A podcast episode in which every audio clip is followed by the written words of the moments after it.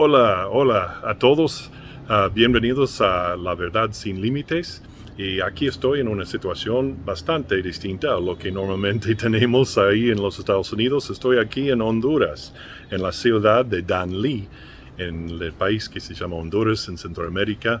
Es uh, la tercera o cuarta vez que he estado aquí, normalmente con un ministerio que uh, hace pozo de agua para los que no tienen agua fresca y predicando el Evangelio con eso. Uh, pero esta vez fui invitado, actualmente fui invitado el año pasado para para eh, hacer un entrenamiento especial o una enseñanza en la apologética cristiana en un seminario aquí en Danlí, Honduras, bajo el Ministerio de Iglesia Bautista Belén. Entonces pasó COVID como para todos, ¿no?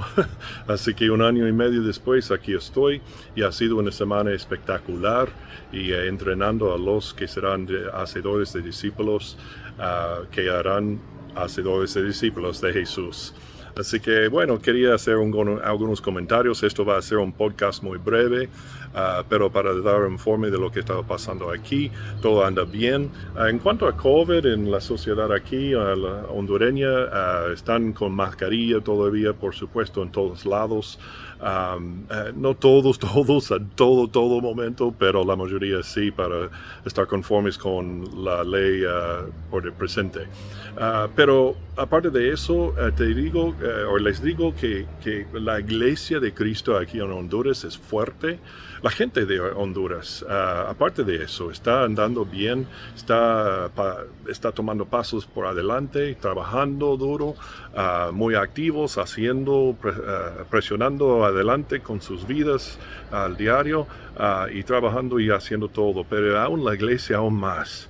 Uh, está avanzando, adaptándose a la situación, está predicando el Evangelio, haciendo discípulos, está plantando iglesias y es, es buenísimo, hermoso lo que están haciendo aquí, avanzando a pesar de todo lo que ha pasado y las restricciones que hay.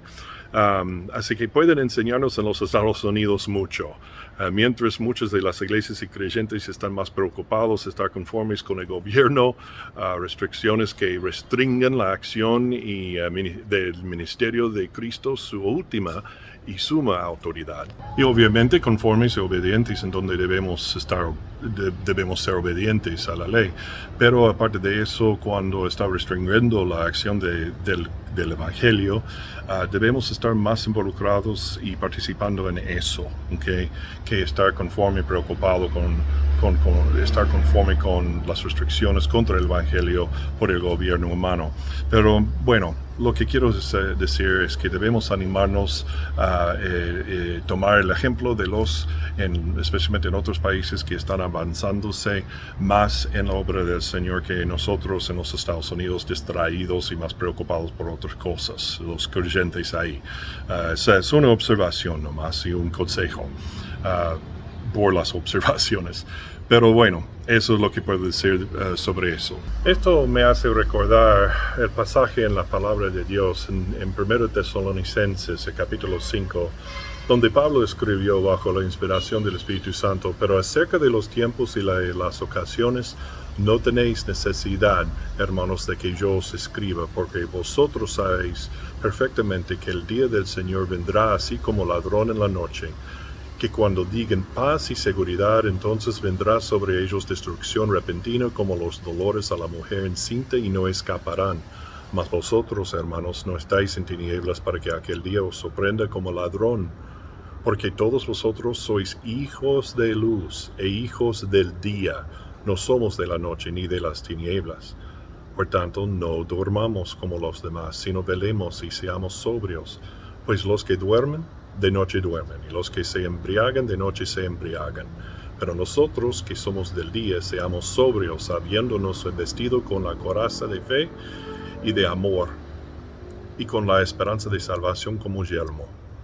Porque no nos ha puesto Dios para ira, sino para alcanzar salvación por medio de nuestro Señor Jesucristo, quien murió por nosotros para que ya sea que velemos o que dormamos, vivamos juntamente con Él, por, cual, por lo cual animaos unos a otros y edificaos unos a otros, así como lo hacéis.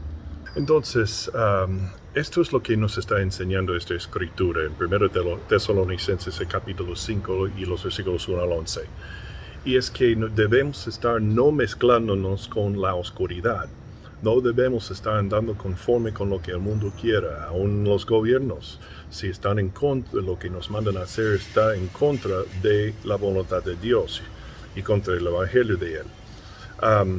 mira, no me gusta el sensacionalismo, pero cuando las señales están ahí, están ahí, ah, de la segunda venida del Señor. Y si de la segunda venida del Señor, entonces cuanto más el rapto que viene antes de, de. Entonces ah, debemos estar notando esto y despertarnos, ¿ok? Estamos llamados a estar despiertos, no dormidos, no mezclándonos con la oscuridad espiritual del mundo. Debemos ser la luz, debemos eh, de Jesús, debemos, de, eh, debemos ser de la justicia y la santidad del Señor y de su evangelio.